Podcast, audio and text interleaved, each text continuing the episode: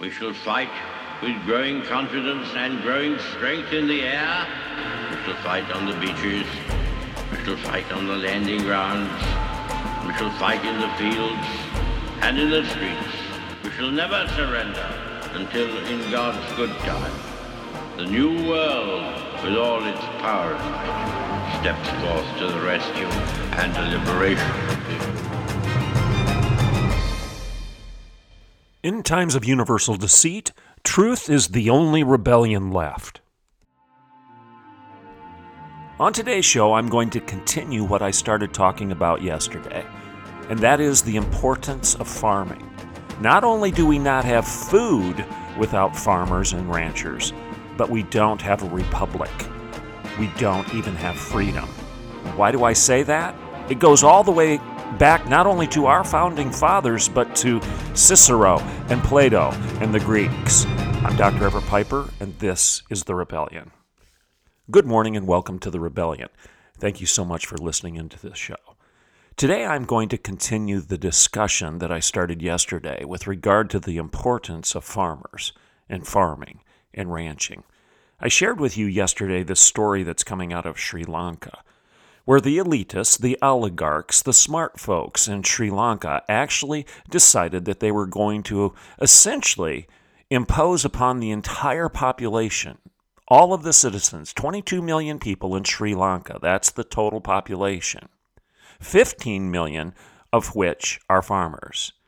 And the smart guys in Sri Lanka, the government officials, you know, those folks like A O C and Nancy Pelosi and Chuck Schumer, and unfortunately, even some of the Republicans that are Republican in name only. Oh, they're not red state folks. They're purple state folks at best, because they tell you stuff to get elected, and then when they get in office, they start acting like they're smarter than you. They start acting like elitists. They want to be part of the popular club with A O C and with Schumer and Pelosi. They'd rather be liked by them than respected by you. So they start imposing policies, laws upon the population, the people that elected them, that are antithetical to, opposite to the promises and the values that they said they believed in when they ran for office. Then they start building buildings that they don't have money for, imposing laws on people to restrict their freedom and restrict their liberties.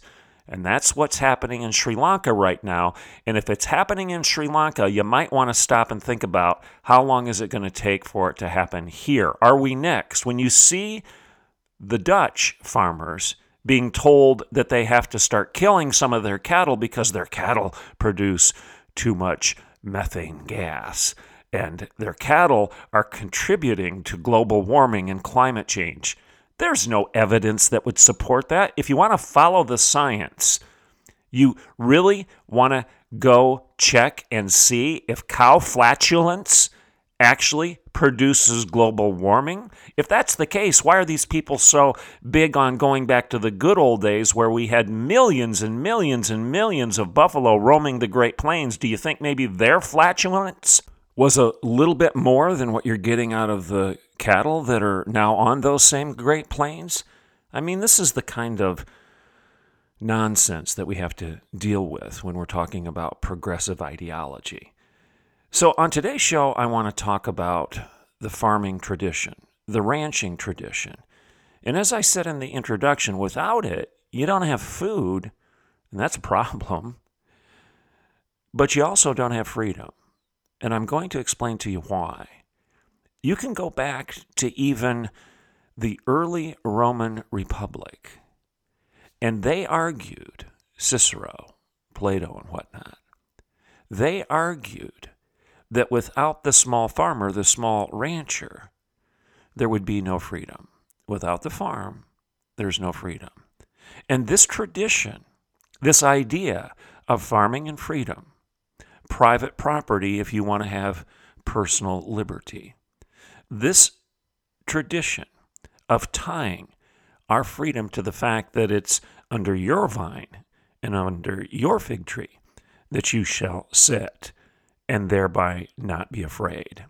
As you know, if you've listened to me in earlier shows, that's a paraphrase of the prophet Micah, chapter four, verse four, one of George Washington's favorite verses that he cited over fifty times in his correspondence with his fellow founding fathers, the framers, the founders of our constitutional republic. Now, why did he think that was so important? Well, it's tied into this idea of farming and freedom. Private property equals personal liberty. And without that, what are you going to get? You're going to get a country that is not governed by a constitution, but one that is taken over by Big Brother, the despots, the smart folks like this Prime Minister of Sri Lanka that's had to flee the nation right now and now is in exile in the Maldives because he's tried to tell all these people that you can't farm your property any longer unless you do it the way I tell you to. And he's made certain fertilizers illegal. He's complied with A O C's Green New Deal, essentially, and imposed it legally upon the entire nation. And as the result, their farms are failing. Food production has plummeted. Inflation has skyrocketed. People don't have enough to eat, and they're angry. And they're asking for their freedom back. Oh, they're not asking. That's a misstatement on my part. They're demanding their freedom. But they won't get it unless they understand the ideas, the soil, if you will, out of which freedom grows. So I want to talk about that a little bit further today on today's show. I want to honor Oklahoma ranchers and Oklahoma farmers, as well as those in Kansas and Texas and Arkansas and across the nation, Nebraska, the Dakotas, the Great Plains tradition, the heartland folks, you know, those of us that Hillary Clinton calls a basket of deplorables, those that the media laugh at and mock when they say that we're rubes. Those folks out there in Oklahoma and Kansas, those rubes. You've seen it, Don Lemon and others mocking us and laughing at us. And then you've got Michael Bloomberg, who wanted to be the president of the United States, who's telling, who told people when he was the mayor of New York what size soft drink they could drink. I'm serious. He actually had laws on the size of the soft drink you could drink. They're trying to govern your life, lives, trying to control you down to the point where you can only have a certain size Coca-Cola or Mountain Dew or Doctor Pepper. Is this the kind of life you want? Well, Michael Bloomberg is also the one that smirked and said, just before he announced his candidacy for the presidency of the United States, he smirked and said, well, back in the old days, the economy was based on farming, where you just dug a hole in the ground and dropped a seed in it and then covered it up with dirt and put a little water there. And, you know, you didn't need that much, quote unquote, gray matter to do that. But today we have a different economy. Now, what is he saying? It's those dumb folks. It's those stupid rubes, those deplorables that dig a hole in the ground and drop a seed in it. But we're smarter today. We have a different type of economy. Does this bother you? Now, today, the the majority of people listening to me re- right now are not farmers. You go to the grocery store and you buy your food. It's wrapped in cellophane, cellophane, and we don't stop to think about where it comes from. That's important, but you also don't recognize how your freedom is tied to this whole idea, this way of life. I'm Doctor Everett Piper, and this is The Rebellion. Let's take a ba- break, excuse me, let's take a break, and I'll be right back in a couple minutes. Okay, welcome back to The Rebellion. So, in the rest of the show, I'm going to give you a little bit of a history lesson on what's called the Georgic, the Georgic philosophy. What's Georgic? Well, Georgic is an agricultural or rural poem or way of life or way of thinking. It's from that you get words like Georgia, the state of Georgia. This is a reference to farming. And why is that important? Well, the Georgic tradition goes back to the Greek classics. You have the Hesiod, and then you have Virgil, and you have other Greek classics authors, these these statesmen that wrote about a way of living and a way of life in their poetry and their prose. If you'll go all the way back to these Greek classics, which were very important to our founding fathers, I want you to remember that. Benjamin Franklin, Thomas Jefferson, George Washington, John Adams, James Madison, these people, Alexander Hamilton, these people that helped craft our Constitution, our our government, our our way of living in the United States, a document upon which we would build the freest nation in the history of the world. One that isn't perfect. No, it's not the Bible. It's not the inerrant word of God, but it was put together by some wise men that actually understood not only the word of God, but a way of living that was grounded in the classics. They went back and studied the lessons of history. I've said over and over again, I quote it often, the words of George Santayana, the philosopher, who said, "He who doesn't learn the lessons of history is doomed to repeat them." Well, our founding fathers understood that. And they understood that if we didn't go back and read and understand what took place before us, for good and for ill, we would not have the freedom that we wanted to have in the United States. Now, some listening right now would say, yeah, but these guys were obviously not all that great because they owned slaves. Yes, that's true. Some of them did. But, and you need to understand this, they also understood, by and large, almost everyone to, of them to a person understood that that needed to be abandoned. They, they owned slaves, but all of them, or at least nearly all of them, understood that this, this issue of slavery needed to be done away with. And it could be, that could be accomplished either in one fell swoop, or it could be accomplished by building a nation upon a document that said all men are created equal. And they recognized that as the result of ratifying that document, that it would set the stage for the elimination of slavery and the elevation of all human beings as being equal in the eyes of God, and therefore all human beings, all people, all men and women in the United States would be able to work toward the ultimate equality in being free. Free in this land of the free and the home of the brave, essentially, in the United States of America. Now, the sixteen nineteen Project and other progressive histories that are being peddled right now by the progressive left would argue against this and say, oh, these are terrible human beings because they... They weren't perfect. What you need to understand is they recognized their lack of perfection. They recognized that the United States was not a utopia. They recognized that things needed to change, and that the best way to change those things wasn't through massive bloodshed like the French Revolution, where they would cut off people's heads and celebrate at the execution of thousands upon thousands in the public square because they weren't complying with the edicts of men like Robespierre, who declared themselves to be gods, literally. And if you don't comply with what we say, we will cut off your head.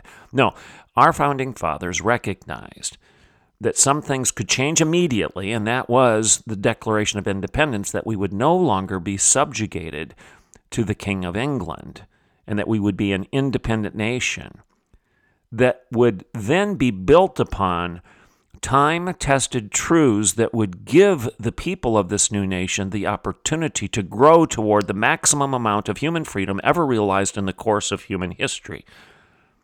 So when we talk about the fact that these broken men, they weren't perfect, our founding fathers created this constitutional government which has worked to create the soil, to cultivate the soil of freedom out of which, out of which, civil liberties have grown for everyone. We need to recognize that that was their philosophy. And there were those during the Constitutional Convention. There were those during the founding era of our nation who believed that the abolition of slavery should have taken place immediately. But there were also those who believed in the abolition of slavery, but recognized that one of the other ways to accomplish it was to treat the people under their charge, whether they were free or whether they were not, with dignity, with dignity, recognizing that a more gradual step-by-step process toward abolition and equality and freedom for all would result in less immediate bloodshed and would also provide for the unity of the United States rather than the creation of two different countries and the division, the division of those people that they were trying to bring together under common cause for a common good. And that was the creation of this new constitutional republic called the United States of America. So there's a different way of looking at this. There's a different way of seeing. There's a different way, a different worldview, if you will. And the worldview that has been taught in our schools for nearly two hundred years was that we need to elevate the ideas of these men, recognizing that, yes, we're all sinners, for all have sinned and fallen short of the glory of God, but the gift of God is eternal life through Jesus Christ our Lord. And if we claim to be without sin, the truth is not in us. We're denying the reality. And our founding fathers understood that. Thomas, Thomas Jefferson understood that. Benjamin Franklin understood that. Don't tell me that they were deists and didn't believe what I just declared. They understood the brokenness of man. That's why James Madison, when he crafted the Constitution, the father of our Constitution, that's why he believed in the separation of powers, which is now being challenged by the elitists. I shared with you the other day that fifty-three percent of Democrats believe in the abolition of the Supreme Court of the United States, the judicial branch, the third branch of, the, of our government, legislative, executive, and judicial. They believe we should abolish Abolish. fifty-three percent of Democrats don't believe in the separation of powers is essentially what this means. And you know why? Because their worldview elevates men and women to perfection. And if we just get the perfect people in office, we can do away with all this constitutional separation of church and, excuse me, separation of powers stuff. We can do away with that because we'll have smart folks like Alexandria Ocasio-Cortez in office telling us how to live our lives. Well, the problem is those smart folks are going to start telling you how to plant food. It, because we want to save the planet, you know. We're, we want to do that. We're going to tell you how to plant food, and we're going to tell you that chemical fertilizers can't be used any longer and pesticides can't be used any longer because we want to go one hundred percent organic, which is exactly what the Prime Minister in Sri Lanka did to his country, and he put them in poverty. He put them in mass starvation, really, because they don't have enough food right now. They don't have enough food. Okay, in the last few minutes of the show, I want to talk to you about the importance of farming and why it is tied into, tied into our freedom and why it's this soil out of which our freedom grows. And I'm going to use an essay written in a book, Vital Remnants, America's Founding and the Western Tradition. It's edited by Gary Gregg, and it's published by I S I Books. Here's one of the things that Gary Gregg says, or at least, no, no, that's not right, uh, because it's a collection of essays, uh, various different chapters written by various different authors. Let me cite the author for this particular essay. Under this Uh, under this one cover, this one title. This this particular essay is titled The Founders as Farmers, the Greek Georgic Tradition. Again, Georgic is the ag- agricultural way of living, if you will. Okay, the poetry, the prose of agricultural living, the Georgic tradition. So this essay is written by Bruce Thornton, and it's titled Founders as Farmers, the Greek Georgic Tradition and the Founders. Okay, he goes through and he sets the stage by talking about the Greeks and Romans and how they influenced America's founders. And he reminds us, and I'm going to read directly from his essay right now, that the fact is eighteenth century Americans were steeped in the language, ideas, texts, speeches, people, and history of the Greeks. okay, particularly as these were refracted through the Roman lens. So he's making the point that the Greek and Roman classics were well known, well known by almost all Americans that were literate at the time because that's what they read. And why is that important? Well, according to Carl Richards, who who Thornton is quoting right now, the classics supp- supplied, excuse me, the classics supplied mixed government theory, the principal basis for the United States Constitution. Mixed government theory, the separation of powers, legislative, executive, and judicial branches, to control what? The hubris of man, all right, to control what was innate in humanity, and that was brokenness and sin, to use b- biblical language. The founders understood that because even the classics referred to that.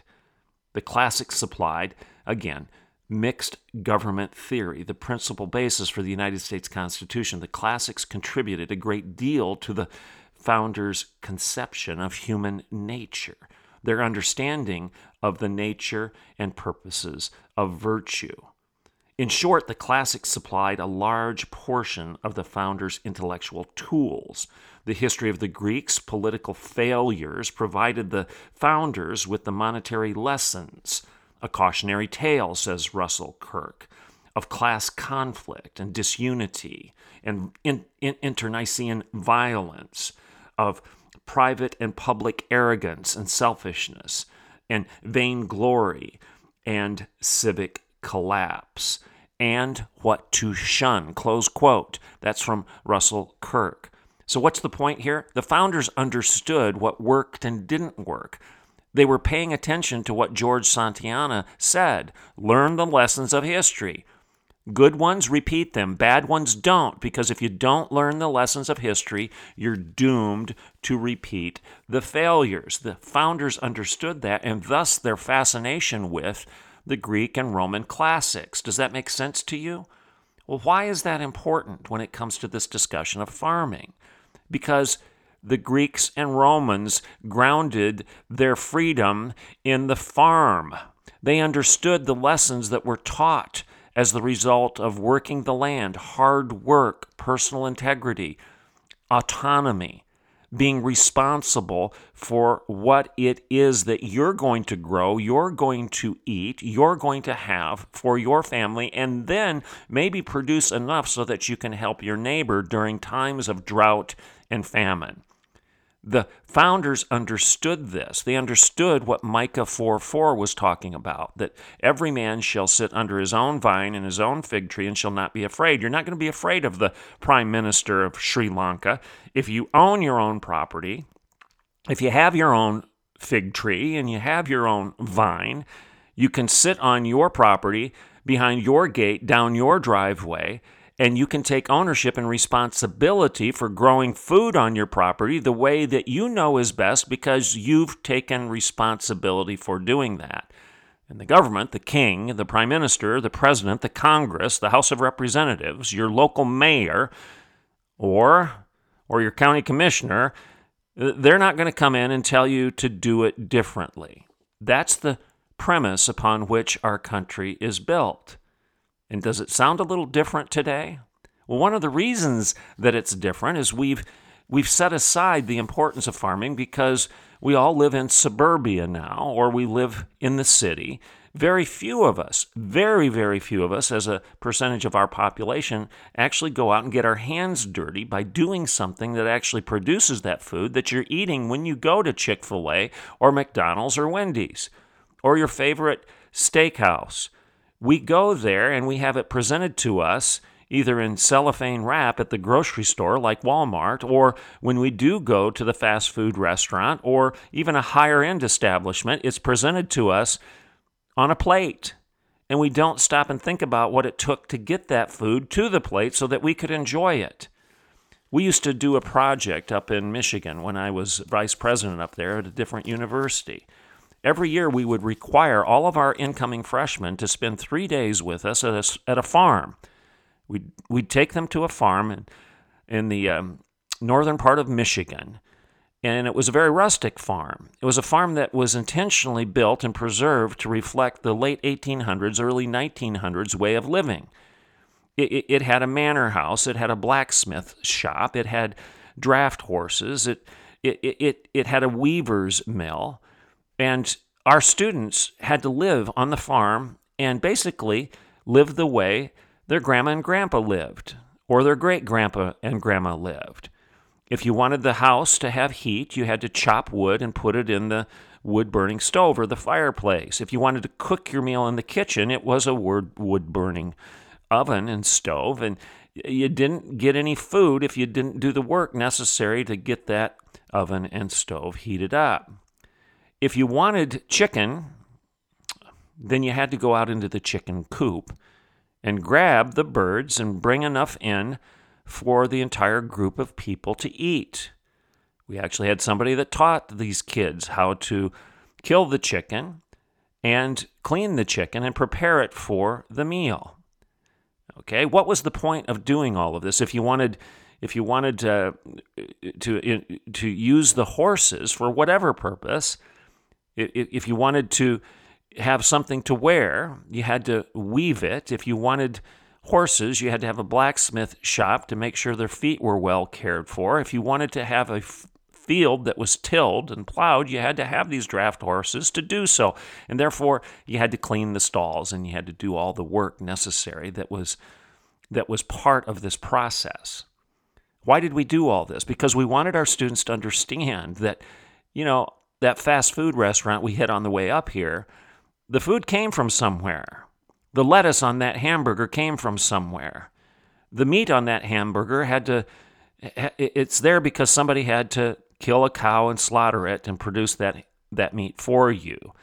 And if you had chicken nuggets or Chick-fil-A sandwich, you know, you had to kill a bird and you had to clean it, you had to skin it and clean it, pluck it in order to get it where it is right now. It didn't come wrapped in cellophane. Our point was that. And as the result of that, the kids recognized that their personal liberties and freedom to even enjoy food was grounded in the farm. We can talk about this more, but the point is this. We need to honor that personal freedom that comes with private property. We need to recognize that the farm and freedom go hand in hand. It goes all the way back to Virgil, the Hesiod, Cicero, Plato. It goes back to James Madison, George Washington, and Thomas Jefferson. I'm Doctor Everett Piper, and this is The Rebellion.